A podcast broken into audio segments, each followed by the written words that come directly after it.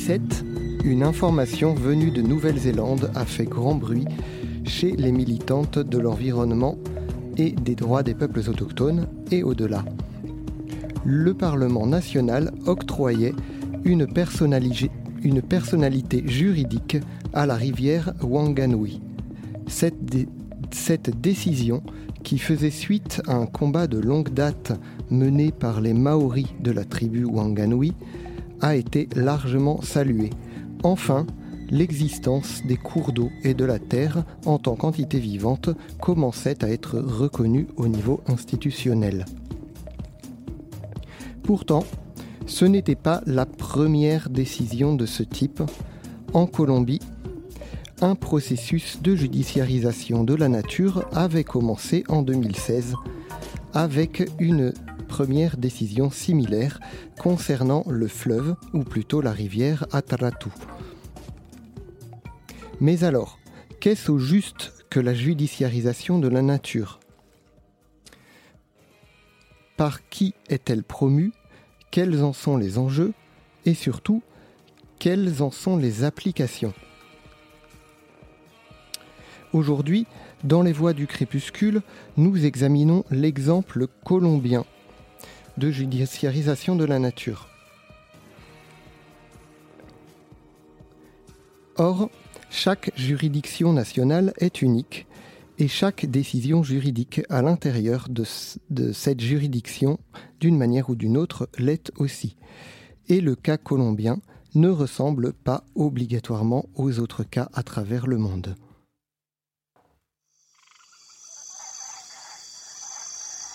Les Voix du Crépuscule, Anthropologie et Sciences sociales sur Radio Campus Paris. Et aujourd'hui, pour parler de cet exemple colombien, si on peut parler ainsi, si on peut utiliser le mot d'exemple colombien, de judiciarisation de la nature, nous recevons Claire Dubosc, doctorante en sciences politiques au CERI, euh, Centre euh, de recherche internationale, D'études et de recherche internationale. D'études et de recherche internationale, pardon, à Sciences Po, Paris. Elle prépare une thèse intitulée La fabrique du droit de la nature, approche ethnographique de la judiciarisation de fleuves et forêts en Colombie, un processus interactionnel entre acteurs multiples et leur conception du rapport entre humain et nature. Claire Dubosc, bonjour. Bonjour. Euh, alors, euh, déjà, euh, vous, êtes, vous n'êtes pas anthropologue, hein, pour, juste pour faire le point sur votre, vos, spécialisations et votre parcours. Vous êtes politiste Tout à fait. Je suis politiste, mais je suis formée à l'origine en, en, sciences juridiques. J'ai fait une maîtrise de droit et j'ai basculé ensuite vers les sciences politiques, qui sont en fait des disciplines un peu cousines. Euh, et puis, je me suis formée euh, à l'Institut des hautes études de l'Amérique latine, notamment euh, aux méthodes de l'anthropologie, justement.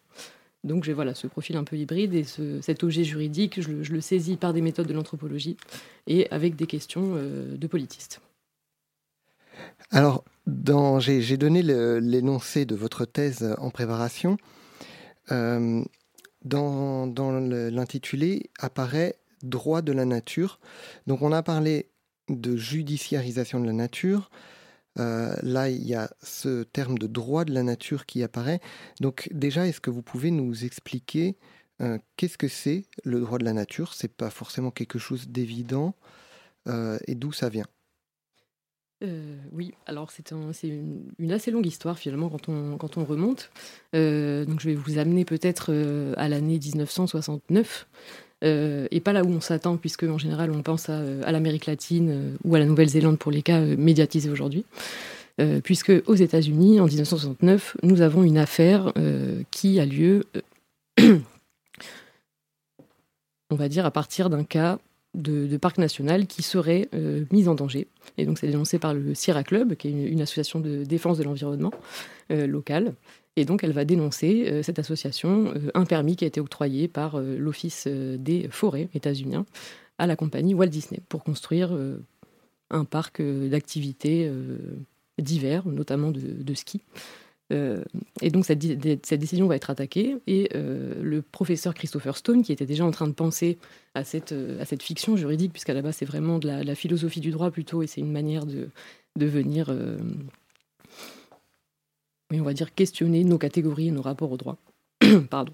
Et donc, euh, ce professeur va s'emparer de, ce cas et va profiter euh, de euh, la tribune, on va dire, médiatique à ce moment-là, pour écrire un, article qui sera publié ensuite en 1972. Et donc, dans, cet article, il va proposer le fait que les séquoias, qui sont un petit peu tout l'enjeu de, de, ce cas juridique, soient considérés comme des sujets par le droit puisque les droits de la nature, donc à la base, c'est cette idée de contourner le droit à agir, euh, puisqu'à l'époque, euh, l'association en question n'a pas le droit de représenter directement euh, les séquoias. Et donc c'est l'argument qu'on leur donne en première instance, et l'affaire sera jugée à la Cour suprême. donc évidemment, le, cas ne passera pas en droit de la nature à cette époque-là, mais c'est un peu le fondement, quand on travaille sur les droits de la nature, qu'on se réfère toujours à, ce cas-là. Et puis ensuite, pendant très longtemps, ça restera des débats de philosophie juridique, de fiction, et on passera au, monde, au monde réel, hein, puisque le droit fait irruption euh, de cette manière-là.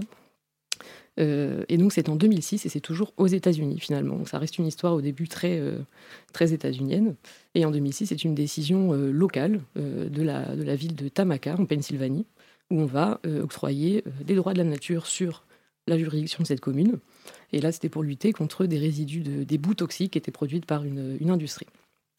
Et c'est plus tard qu'on va se retrouver avec euh, en, Équateur en 2008 euh, avec la constitutionnalisation des droits de la nature et puis ensuite euh, les lois cadres boliviennes à partir de 2009. Donc c'est un ensemble de, lois qui seront adoptées aussi. Et c'est à ce moment-là que ça arrive donc en Amérique latine et que ce principe-là devient vraiment appliqué de manière réelle, on va dire. Alors, toujours un peu sur cet intitulé de droit de la nature,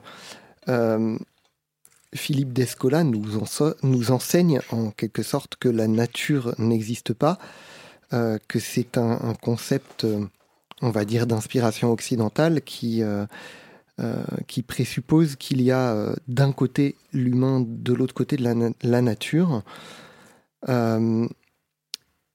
Et cette distinction n'existe pas forcément, en tout cas pas telle qu'elle dans, dans, les, dans la plupart même des cultures. Est-ce que euh, Enfin, est-ce qu'il n'y a pas déjà quelque chose de problématique, euh, ne serait-ce que dans l'intitulé euh, du droit de la nature? C'est une excellente question et je pense que c'est vraiment un, des, un des, des, enjeux centraux aussi de, de, ces discussions. J'aurais tendance à dire que c'est un peu l'enjeu de, on va dire, la volonté des conceptualisateurs des droits de la nature, c'est vraiment de venir questionner euh, le caractère euh, anthropisé du droit. Donc cette espèce de, de, centre euh, humain à partir duquel on va considérer la nature donc, comme un objet, puisque ce sont ces catégories juridiques dont on parle, comme un objet, et donc quelque chose qu'on peut posséder, sur laquelle on a la main mise et qu'on va pouvoir utiliser dans le cadre de nos activités anthropiques. Et donc on a cette problématique euh, oui, de la, de, la, conception de la nature, et c'est un petit peu moi sur ce, sur quoi j'essaye de travailler, euh, sur les représentations des différents acteurs et la, manière dont se confrontent ces représentations. Et maintenant qu'on arrive dans le, dans, dans, le monde concret et qu'on voit ces droits-là essayer de se mettre euh, en action, justement, eh bien on a euh, on a ces, débats qui sont assez brûlants sur euh, voilà, à quel point ces droits se sont inspirés des cosmovisions, euh, en l'occurrence en Colombie plutôt andine, hein, en, Colombie et pour la Bolivie et l'Équateur également. et donc on a, voilà, c'est un espèce de, montage, c'est une rencontre que moi j'essaye de déconstruire aussi parce que c'est toujours compliqué quand on quand on reprend pas la, socio-histoire de ce type de processus.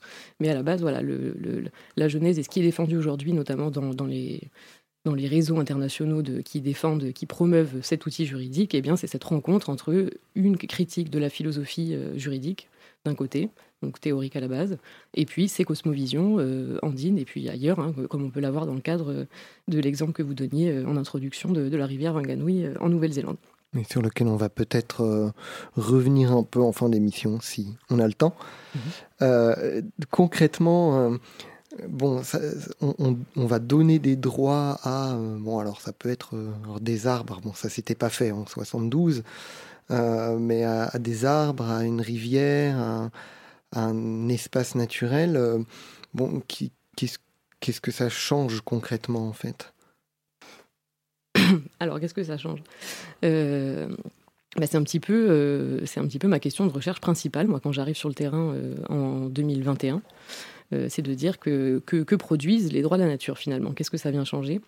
C'est une question que se posent aussi euh, les acteurs que je rencontre et les actrices aussi, euh, les enquêtés d'une manière très générale. Euh, évidemment, personne n'a encore trop de réponses. Ce qui, est, très compliqué quand on parle de droit de la nature et d'initiative, en l'occurrence en 2016, le fleuve Atrato, c'est le, le premier fleuve qui, qui obtient une personnalité juridique en Colombie. et finalement, ça fait pas si longtemps. Et donc, euh, on a toujours ces, critiques qui viennent parler de euh, l'effectivité des décisions. Qu'est-ce que ça provoque? Bah, Dans un premier temps, voilà, le fleuve n'est pas restauré le lendemain de euh, la décision judiciaire. Ça, c'est une évidence. Ça vient aussi nous questionner sur notre rapport à l'espace et au temps, évidemment, hein, puisque la temporalité d'un fleuve n'est pas celle qu'on peut avoir, nous, dans nos sociétés, au moins modernes et occidentales en tout cas. Et donc, qu'est-ce que ça, fait? Eh bien, ça vient euh, d'une manière euh, assez symbolique et théorique, hein, qui est le premier niveau qu'on peut avoir de, discussion. Euh, ça vient bousculer nos représentations, bien sûr.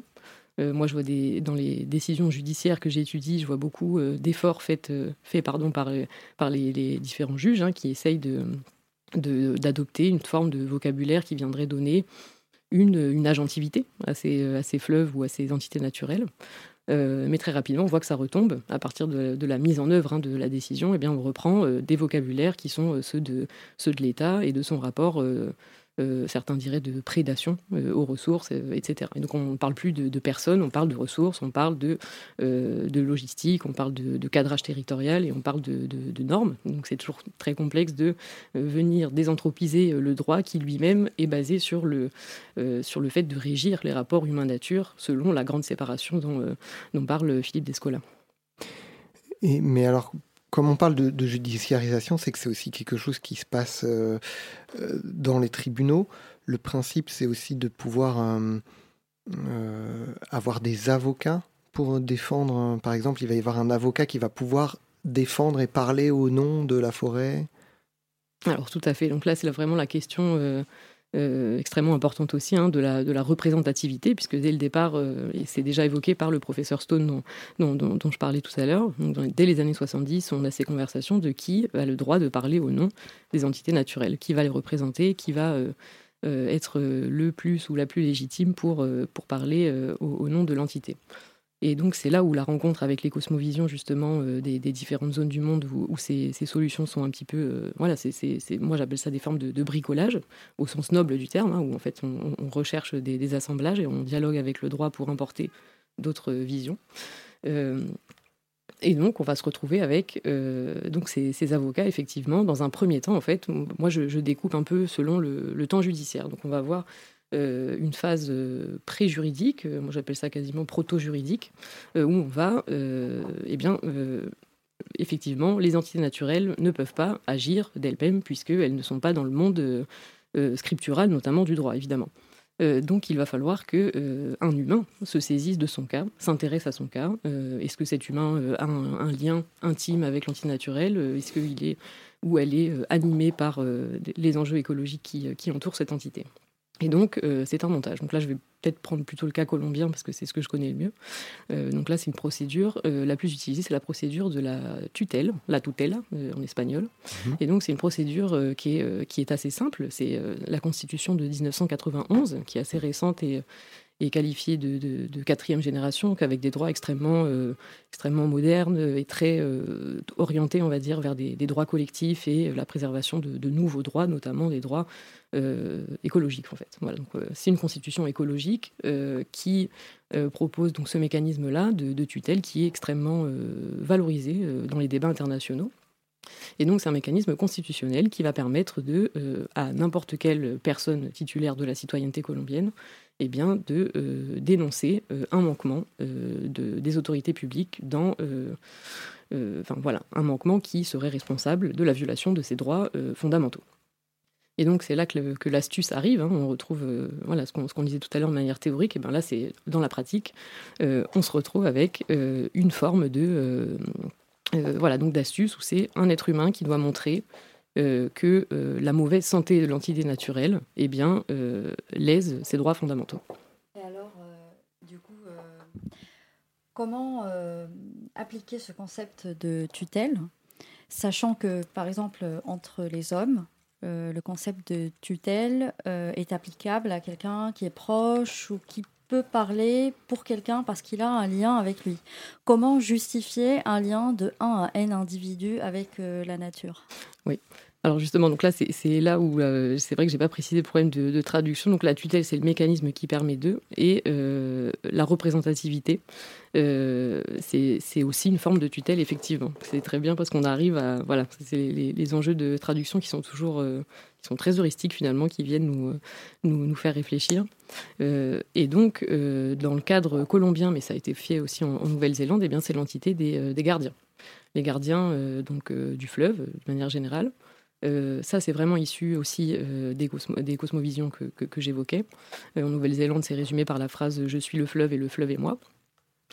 et donc en Colombie, ça va prendre un tournant très spécifique, puisque le premier cas va, voir importer un, concept d'un juriste qui travaille en Afrique du Sud. Et donc, lui, il va importer le concept de droit bioculturel. Et c'est une manière de reconnaître euh, l'interdépendance entre le fleuve Atrato et les communautés euh, riveraines, en l'occurrence majoritairement afrodescendantes, mais aussi indiennes et paysannes. Euh, et donc, cette, ce lien bioculturel, il va permettre de euh, tisser ce récit judiciaire et de permettre au juge de justifier le fait que le fleuve euh, existe en lui-même, possède des droits en lui-même, et avec l'espoir derrière, évidemment, hein, c'est toujours ce qui, se cache derrière les droits de nature, et bien que les droits des communautés soient restaurés et soient. Mais alors, quid de la présence d'un lien bioculturel, mais d'une personne en fait qui est contre cette idée que le fleuve est son droit? De, voilà d'être. oui. Alors ça, c'est très intéressant parce qu'effectivement, on se retrouve avec, euh, parfois, euh, moi j'ai trouvé des, beaucoup d'acteurs euh, et d'actrices cyniques par rapport à cette solution, qui sont pas du tout, qui ne se reconnaissent pas dans le discours de l'interdépendance, de la bioculturalité. en l'occurrence, en Colombie d'ailleurs, la bioculturalité ne sera jamais reprise comme argument dans aucune des 26 autres décisions sur lesquelles je travaille. On est peut-être un, un, petit peu en train d'anticiper sur la suite de l'entretien. Euh, je propose qu'on remette ça à la deuxième partie. On va lancer euh, la première pause musicale euh, tout de suite.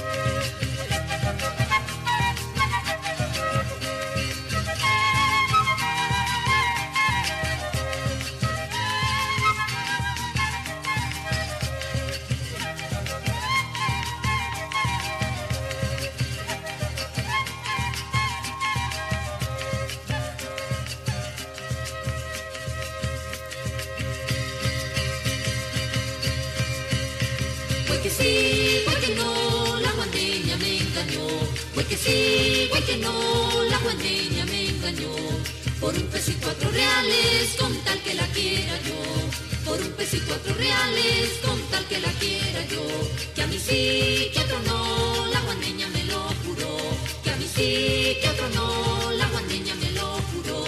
Me recibió la platica y con otro se la gastó. Me recibió la platica y con otro se la gastó.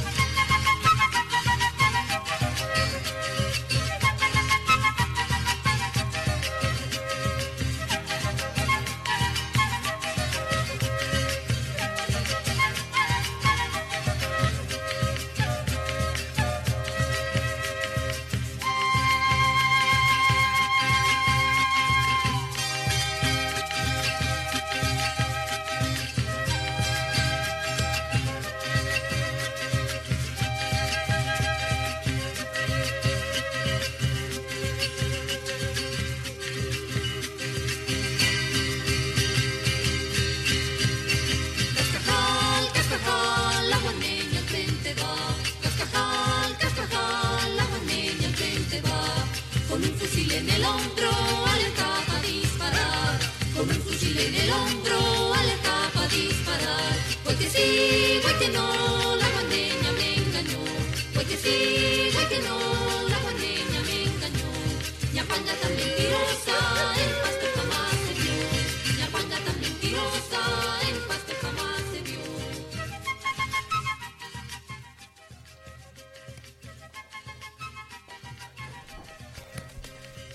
Merci Emeric pour ce choix musical. Euh, Qu'est-ce que c'est? Oui, alors c'est euh, la, la guanienne euh, des, euh, donc l'artiste, la chi- Chimie Zapagua. Et vous êtes sur Radio Campus Paris. Merci à vous.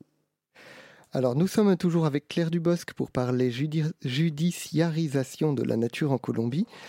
Euh, Claire Dubosc, j'aimerais bien qu'on on s'attarde un peu sur les, les, euh, bah, les exemples, euh, les cas concrets euh, traités dans votre thèse. Alors on a parlé un peu là du fleuve Atrato, qui a été le premier à qui on a donné une personnalité juridique en Colombie en 2016, mais il ne fait pas partie euh, de votre recherche. tout à fait, tout à fait. Ah. Je ne sais pas si on vous entend. C'est bon. Euh, oui, donc tout à fait, c'est euh, une histoire euh, de, de, de rencontres et de, et de contrat doctoral, tout simplement. Euh, puisque moi, je suis recrutée pour travailler euh, donc avec ma directrice de thèse qui travaille sur euh, le, même, on va dire le même sujet, mais pas le même objet, du coup. Donc elle, elle, travaille, donc c'est une anthropologue, hein, c'est Sandrine Revet, et elle travaille sur justement ce cas à Trato depuis euh, 2016, euh, spécifiquement. Mais donc moi, je suis recrutée en, en 2020. Euh, mais on est confiné, donc je ne suis pas tout de suite partie en Colombie, malheureusement. Et donc, moi, je suis recrutée pour justement travailler sur toutes les autres décisions qui sont beaucoup moins, on va dire, étudiées, euh, puisqu'elles sont plus locales, beaucoup moins médiatisées, hein, puisqu'on a vraiment l'effet toujours du premier cas.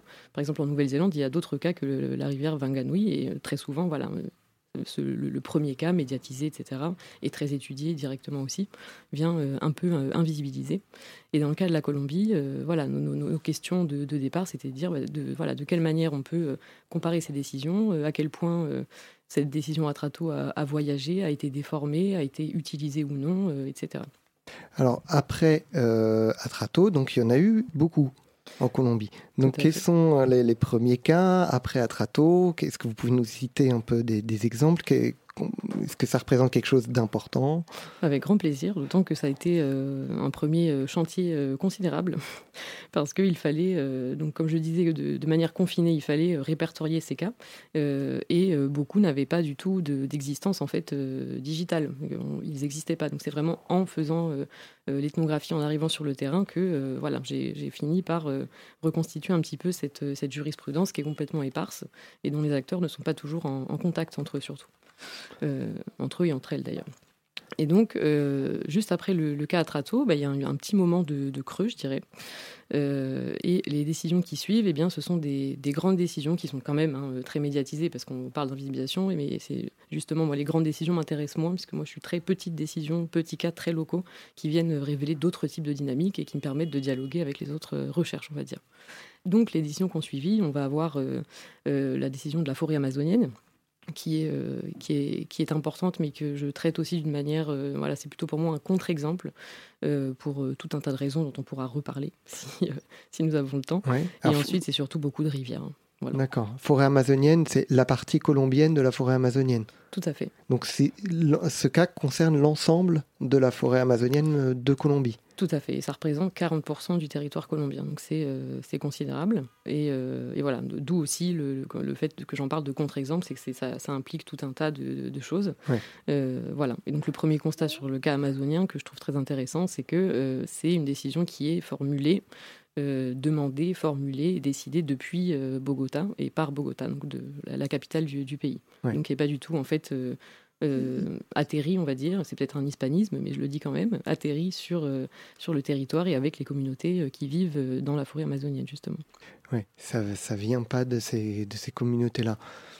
Euh, donc ça veut dire que là, on peut la la, la forêt amazonienne peut être défendue en, en tribunal, quoi. Tout à fait, tout à fait. Donc on a la, on a, la forêt, puis on a d'autres types aussi de voilà. Donc on a un, gros corpus, on va dire, de décisions qui concernent des fleuves. Puis ensuite on a euh, un lac. Euh, on a euh, les paramos aussi, donc on a tout un tas de- de- d'écosystèmes comme ça qui sont euh, spécialisés, enfin qui sont qui sont issus de, de la géologie particulière des, des Andes. Et donc c'est des décisions qui vont venir aussi révéler le, manque de protection ou le manque de reconnaissance que peuvent avoir ces formes particulières et ces écosystèmes très très locaux, mais aussi très très importants il- 80% des paramos de- dans le monde se situent euh, en Colombie. Euh, et ils produisent euh, voilà, une, immense partie, et je ne veux pas me risquer à donner un chiffre, parce qu'il y a des débats euh, très importants entre hydrologues sur la question, mais il- voilà, c'est les premiers producteurs d'eau douce euh, dans, euh, dans le pays et pour, euh, pour le, le reste du continent d'ailleurs. Est-ce que vous pouvez nous citer euh, euh, un exemple justement de décision très locale, qui soit donc un peu à l'opposé de la décision euh, sur Tout la forêt amazonienne? Alors j'en ai deux en tête. euh, on va dire que je vais, parler justement d'autre chose que de, système hydrique. Euh, on va parler de la, vallée de Cocora. C'est une décision qui n'a finalement pas abouti. Elle a été euh, déboutée après, un appel formulé à la suite de la première instance. Donc en seconde instance, on appelle ça en colombien, en, espagnol juridique colombien, on appelle ça tumbar la, la décision. Donc elle est, elle est tombée, elle est déboutée. Euh, mais cette vallée euh, est un cas extrêmement intéressant, euh, justement pour revenir au caractère local, puisqu'elle elle fait quelques dizaines de kilomètres carrés. C'est une, zone qui à l'entrée d'un immense parc national naturel de Los Nevados, qui lui également fera l'objet d'une décision ultérieure, qui aujourd'hui, euh, lui ici, possède une personnalité juridique. Euh, ça pose aussi plein de questions, un parc naturel euh, qui, devient une personne. Et donc la vallée de Cocora, c'est une toute petite zone qui est défendue par un activiste qui se trouve être aussi conseiller municipal de la ville dont dépend cette vallée. Et cette vallée est en fait privée. Voilà, il s'agit d'une espèce de petit agglomérat de, propriétaires terriens qui euh, cultivaient il y a encore une dizaine d'années la pomme de terre en altitude, qui euh, avait aussi du bétail. Et donc il y a eu toute une bataille pour euh, conserver euh, euh, cette vallée qui, euh, est le, berceau en fait de l'espèce qui est l'arbre national. Donc c'est le palmier de cire. Euh, et donc euh, ce palmier est en danger, est en voie de disparition et euh, pourtant euh, un symbole national en Colombie, de manière législative d'ailleurs. Euh, et donc, pourquoi est-ce qu'elle n'a pas été, euh, pourquoi est-ce, qu'elle pas été adoptée? Alors là, euh, il y a toujours des. Bon, c'est vraiment. euh, bah, j'ai bien fait de prendre cet exemple, puisque là, on est sur un cas typique de. c'est encore une astuce des droits de la nature, c'est-à-dire qu'on va demander des droits à cette vallée. À la base, l'argument que prend l'activiste en question. euh, C'est euh, euh, le tourisme abondant qui, arrive. Il y a beaucoup, beaucoup de tourisme occidental, en fait, hein, états-unien et, européen. Mais aussi de tourisme local, on va dire. Mais on a vraiment deux modèles touristiques qui, s'affrontent et ça fait partie des, débats qu'on peut avoir avec les différents acteurs et actrices au niveau local. Et donc cette vallée euh, est défendue à ce titre-là euh, par un argument tout à fait euh, intéressant, puisque c'est au moment de la pandémie de Covid-19. Et donc l'activiste va faire un petit montage d'arguments en disant que comme il y a beaucoup de monde dans la vallée, eh bien, euh, le virus peut se répandre. Puis il y a aussi un peu une histoire euh, d'eau finalement, parce qu'à chaque fois je retombe dans mes, dans mes questions hydriques. Et donc il y a aussi des pénuries d'eau euh, suite à, suite à l'afflux de ce tourisme qui n'est pas régulé par, par la ville. Et donc cette décision n'ira pas au bout. L'argument principal, eh bien, c'est un argument qu'on retrouve euh, très souvent, hein, et ce sont des arguments juridiques. Donc voilà, en seconde instance, si on tombe sur euh, un magistrat ou une magistrate euh, qui est plutôt dans, un, dans une manière de concevoir le droit progressiste, eh bien voilà, on, peut avoir quelqu'un qui va accepter bah, ce- ce- cette nouveauté hein, euh, d'application des droits de la nature. Et puis, si ce n'est pas le cas, on aura l'argument euh, très classique de dire que euh, bah, de refuser en fait l'astuce en disant bah non, en l'occurrence, vous aviez une autre voie de recours, vous aviez une autre manière de, de demander la protection de cette, de cette vallée.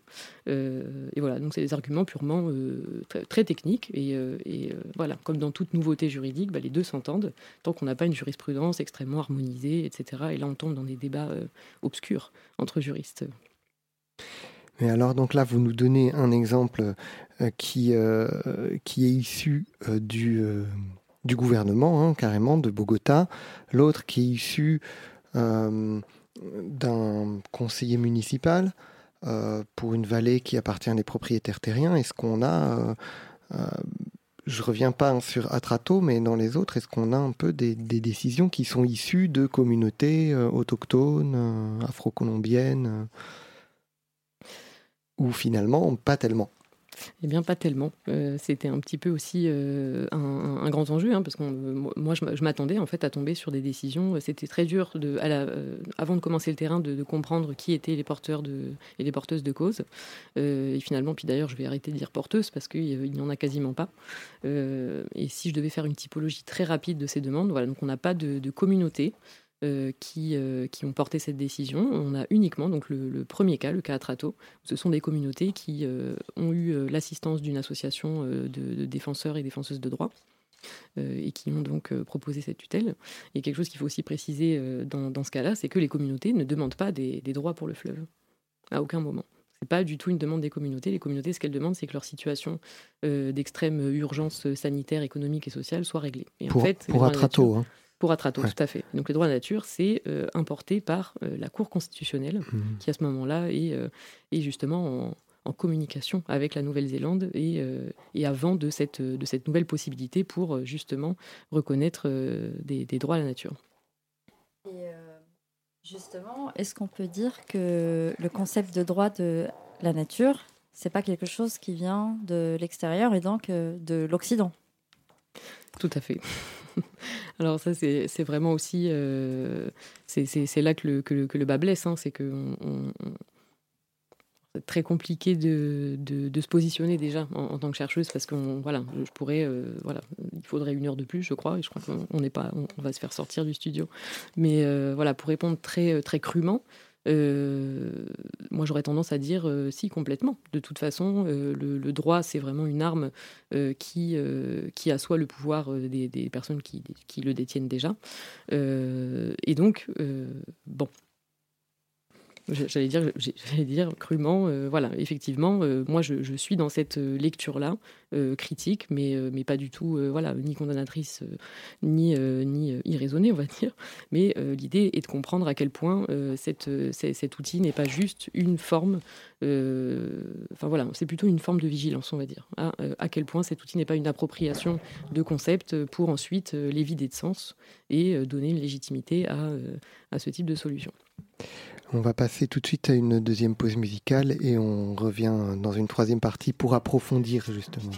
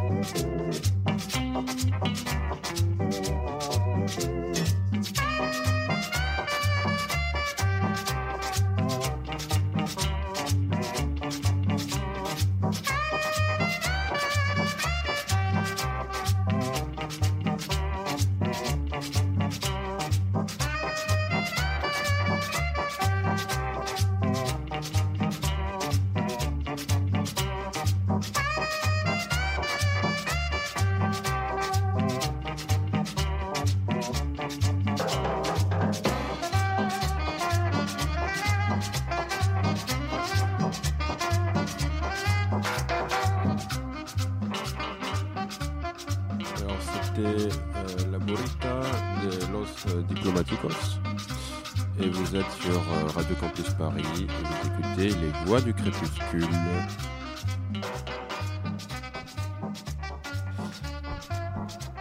Et nous sommes toujours avec Claire Dubosc, docteur, doctorante en sciences politiques à Sciences Po, aux séries, euh, pour parler de judi- judiciarisation de la nature euh, en Colombie. Et donc on était justement en train de parler du fait que euh, euh, ce processus de judiciarisation de la nature, hein, qui consiste donc à octroyer des personnalités juridiques aux, fleuves, rivières, espaces naturels pour pouvoir les défendre en justice, bon, bah, finalement, posait pas mal de questions euh, dans la mesure où beaucoup des cas ne sont pas issus de communautés locales, les, les demandes ne sont pas issues de communautés locales, et qu'il y a finalement une... Bon, on utilise des fois un peu le droit de la nature hein, et la judiciarisation euh, euh, de façon assez pratique, pour répondre aux demandes des communautés. Euh,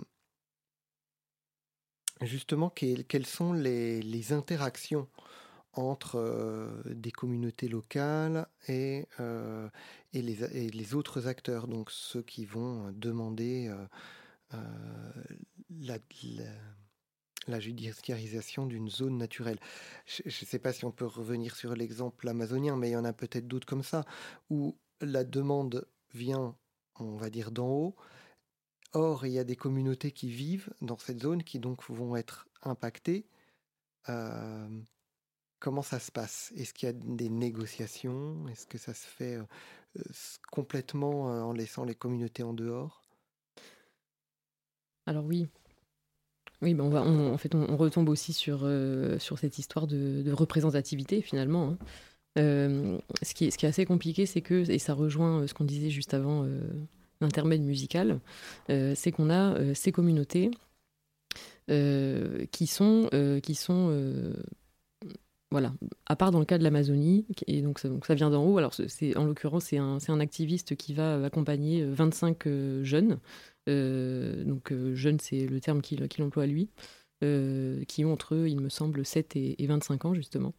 Et donc, il y a cette histoire de centre et de périphérie. Et donc, cette jurisprudence, ce, qui, ressort, moi, de mon travail d'enquête, c'est qu'elle concerne essentiellement des zones urbaines euh, et qu'elles sont représentatives, en fait, de, des, endroits, des zones les plus urbanisées, en fait, de Colombie, où euh, se concentrent, évidemment, euh, aussi des tensions socio-écologiques extrêmement fortes. Et donc maintenant, les liens entre donc les, les- personnes qui vont ester en justice et puis les, les riverains et les riveraines, eh bien effectivement, on a plein de plein de plein d'exemples, plein de cas. Justement, pour reprendre le- la- l'argument de la représentativité, eh bien on va voir ce. euh, Je vous parlais de l'exemple d'un lac euh, tout à l'heure. C'est un exemple aussi qui est extrêmement local, hein, puisque c'est un bon, un système justement hydrique qui est euh, quand même un peu séparé du reste et qui est assez intéressant à- ethnographier. Et donc ce cas, il va être porté en fait par un autre type d'acteur qui peut évidemment aussi agir au nom donc des droits fondamentaux de, sa communauté. Il s'agit du, du ministère public. Donc en l'occurrence, c'est une procureure environnementale locale qui est informée d'une contamination euh, des eaux du lac euh, aux métaux lourds qui dépassent 100 fois la norme. Donc euh, voilà, on parle de, mercure, de plomb, etc. Donc là, c'est un véritable polar judiciaire puisqu'on a huit activités anthropiques qui sont soupçonnées de contaminer les eaux.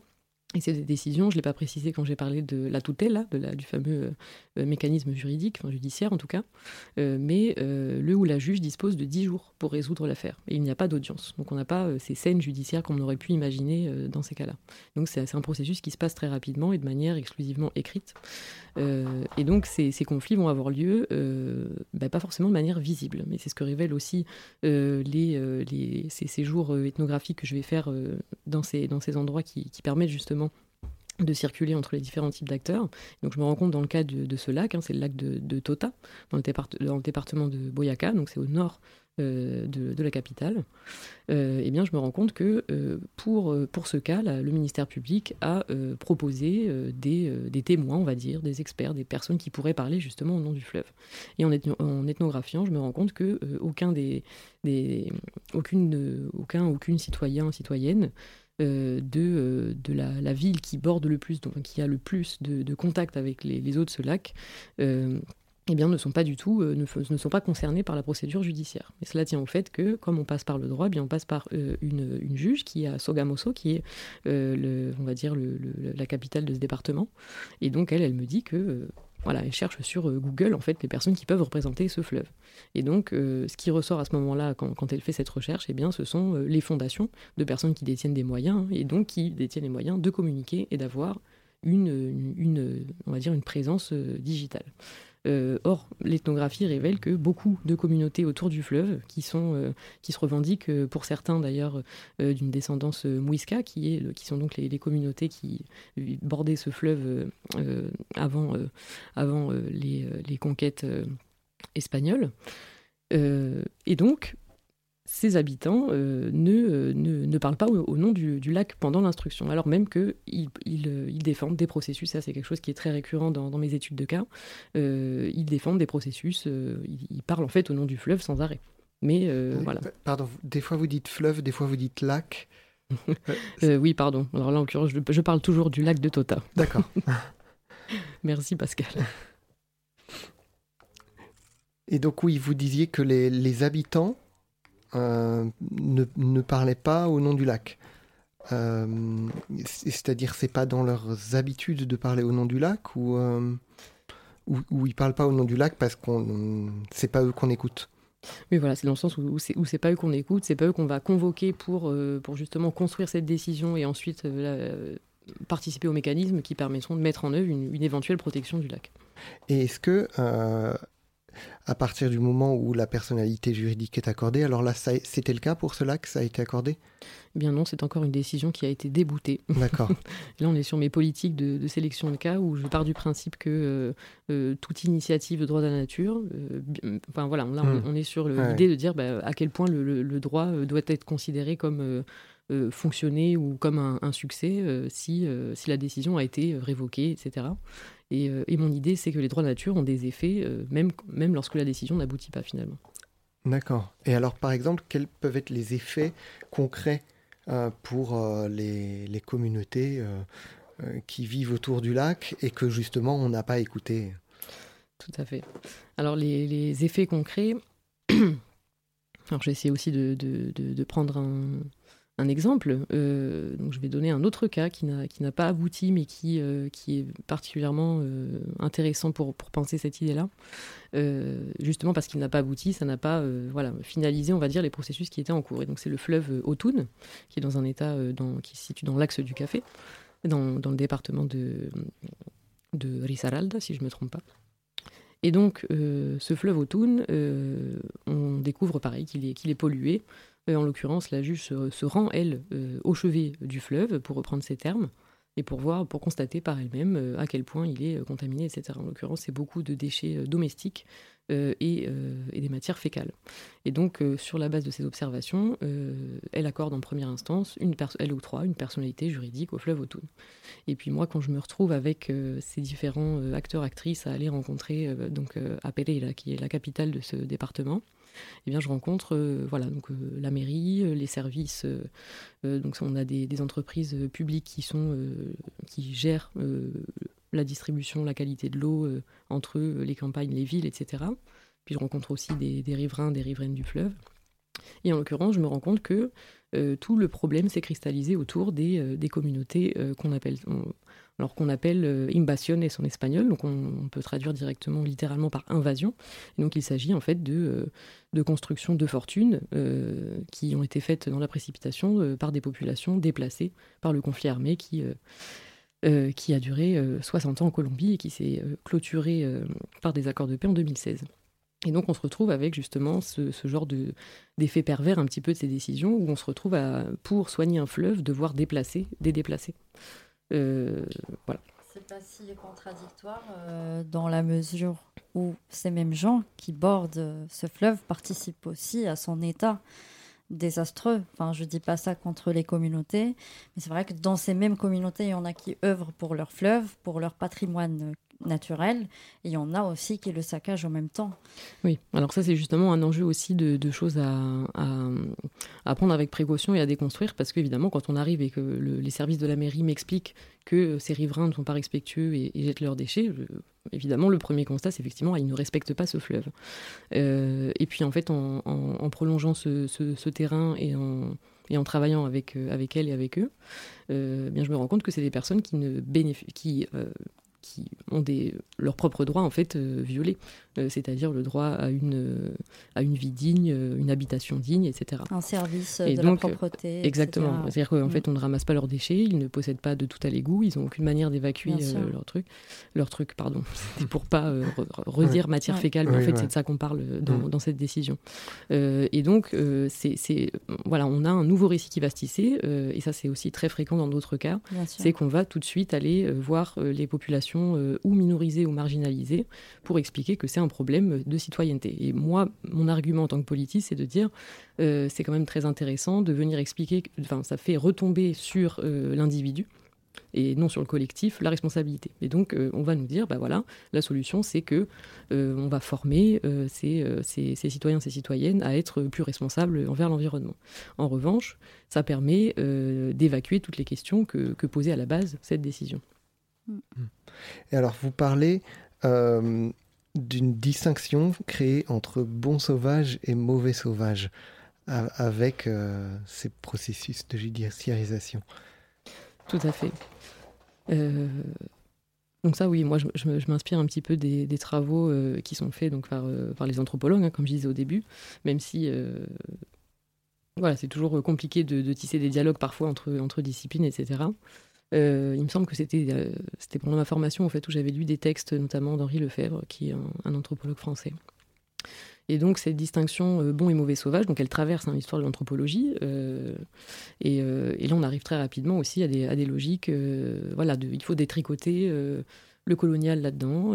quelles sont les logiques qui viennent traverser ces sujets-là euh, en ce qui concerne les bons et les mauvais sauvages, ben, effectivement, les droits de la nature, pour moi, instaurent une, une forme de, dichotomie et de, et de, paradoxe, et voire, voilà, c'est une injonction aussi contradictoire, et puis c'est une manière d'enfermer, euh, toujours pareil, les, les, personnes qui, vivent dans des, dans des zones euh, selon d'autres modalités de rapport à la nature.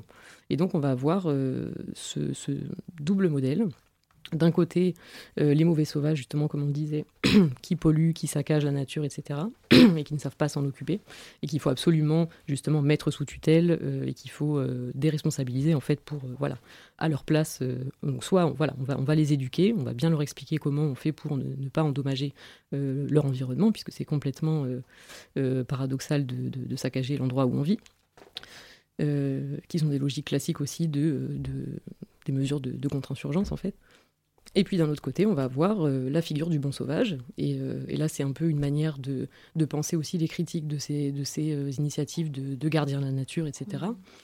Euh, où euh, finalement, voilà, de manière totalement anhistorique et, et apolitique aussi, hein, eh bien, on va considérer que les communautés qui vivent dans la nature et qui ont justement ce lien ancestral, et c'est là je reprends les termes des, des, des, acteurs et des actrices, eh bien, euh, ont, euh, sont responsables justement de cette nature et donc euh, euh, n'ont pas besoin, par exemple, là pour parler de manière très concrète, d'être rémunérés pour s'en occuper, mmh. puisque c'est leur rôle depuis toujours et que ça, ça, nous permet à nouveau de déléguer cette responsabilité. Et évidemment, le, le, réel se situe toujours entre les deux. Bien sûr. Mmh. Et alors, euh, je voulais revenir un petit peu justement sur la, la décision néo-zélandaise, donc qui fait pas partie euh, de votre thèse, mais que vous connaissez quand même un peu. Est-ce que euh, on est sur quelque chose qui est quand même assez différent de ce qui se pratique en Colombie? Euh, Là, c'était des communautés qui en étaient à l'origine. C'est une décision qui a été plutôt saluée. Est-ce que c'est voilà quelles sont les différences? Oui, extrêmement salué, tout à fait. Bah déjà, oui, il faut, faut résoudre le, le, conflit un peu de, de, des deux moments de, ce, de cette décision. Hein. C'est vraiment la décision néo-zélandaise qui, euh, euh, donc pour des raisons en fait administratives, elle, sera datée de 2017, etc. Mais en fait, elle était bien, elle, est bien antérieure à, enfin, elle est effectivement antérieure à la décision Atrato colombienne. Donc le, le cas néo-zélandais, euh, est effectivement extrêmement différent déjà parce que c'est un processus euh, qui est euh, législatif et qui n'est pas judiciaire. Euh, en Colombie, donc c'est euh, vraiment une, euh, une forme jurisprudentielle, c'est-à-dire que c'est à l'initiative à la base, donc comme je le disais tout à l'heure, de, juges. Et en Nouvelle-Zélande, eh bien, c'est une décision donc législative qui va venir résoudre effectivement, par contre, un conflit hein, judiciaire, bien celui-là, tout à fait, qui, voilà, qui, dure depuis des décennies entre donc, les communautés maoris et le gouvernement néo-zélandais sur des questions foncières de, terre. Et puis c'est toujours euh, là, on est vraiment dans des questions. euh, on, est dans, le post-colonial, on est dans le moment post-colonial où euh, cela n'a pas été réglé. Il y a eu des problèmes de, scripturalité. hein. Ces communautés n'ont pas forcément à chaque fois les titres de propriété qui conviennent à- aux terres qui- qu'il ou elle réclame. Et puis le gouvernement, lui en face, eh bien justement, souhaite réaliser des projets, hein, un peu comme ce que je racontais en 1979, Walt Disney qui veut faire un, parc, un parc de, de sport d'hiver. Et bien là, le gouvernement néo-zélandais avait tout un tas d'initiatives. Il était entravé par euh, voilà, des, des requêtes judiciaires, des, des actions en justice de ces communautés qui, euh, qui réclamaient la propriété de ces terres. Là où, euh, où arrive toujours ce que je disais tout à l'heure, la, la vigilance, eh c'est quand on se rend compte que, en prenant appui justement sur cette cosmovision des, de- des, populations dont on parle, euh, qui disent que le, le fleuve est eux et que eux sont le fleuve, euh, eh bien, le gouvernement euh, néo-zélandais va régler l'histoire en, partant du principe que si les rives du fleuve sont problématiques au niveau de la propriété, eh bien, elles n'appartiendront, plus à personne et que le fleuve existera par lui-même et pour lui-même. Et alors, on va conclure. Une question, on revient sur la Colombie. Bon, alors, en- assez rapidement, si vous pouvez, euh, vers, vers quel modèle se dirige la Colombie justement aujourd'hui avec tout ce processus de judiciarisation de la nature? Et est-ce que là, il y, a- il y a un nouveau gouvernement de gauche pour la première fois depuis euh, très très longtemps en Colombie? Est-ce que ça change quelque chose à ce niveau-là ou est-ce que là, on, ça change rien, euh, la, la couleur de, politique du gouvernement? Tout à fait. Mon, premier terrain s'est réalisé pendant euh, justement euh, la, campagne de cette élection, hein, de l'accession de, Gustavo Petro euh, au pouvoir. Donc ça a été un changement considérable puisque la gauche n'avait jamais été au pouvoir depuis l'histoire moderne de, l'État colombien. Et donc cette élection a été teintée justement des questions de droit de la nature. hein. Et en plus des élections à, tout niveau puisqu'il s'agissait aussi de campagnes par exemple sénatoriales et départementales. Et donc pour être extrêmement rapide hein, sur ce, sur ce thème-là, eh bien le modèle il tendrait vers euh, voilà je pense qu'on est en train de passer d'une judiciarisation à une euh, à une forme plutôt législative Euh, et puis on a quand même de, de fond ce débat entre voilà est-ce que la Colombie va continuer à développer une politique extractiviste envers ses ressources le débat présidentiel portait sur ces questions est-ce qu'on va continuer à extraire les ressources qu'on a dans notre sous-sol ou est-ce qu'on va basculer vers un modèle qui est plutôt de transition écologique mais dans un sens extrêmement poussé? Claire, une dernière question pour conclure. Est-ce que le fait d'accorder un droit à la nature empêchera l'homme de le contourner ou d'y trouver des brèches, comme il a fait pour le droit accordé à ses propres confrères Alors, puisque c'est une conclusion, je dirais que euh, le droit euh, est fait pour être contourné et c'est bien le, propre de, cet outil. Euh, et donc, voilà, il ne s'agit pas d'une garantie, mais plutôt d'une. De, moi, je dirais que c'est un laboratoire où on essaye d'expérimenter et de voir à quel point on peut tirer nos représentations et remettre, réinjecter, on va dire, du, du débat dans voilà, la propriété des terres et la répartition et la qualité des ressources naturelles. Bien, merci beaucoup Claire Dubosc euh, d'être venue nous parler du, processus de judiciarisation de la nature en Colombie. Euh, vous écoutiez Les Voix du Crépuscule, euh, nous sommes sur Radio Campus Paris. Il est 20h58 à 21h, ça sera MapMonde. Donc nous vous disons à- au mois prochain, au mois prochain, le 14 décembre. Et euh, n'hésitez pas à nous écrire à les voix du crépuscule tout collé at radiocampusparis.org.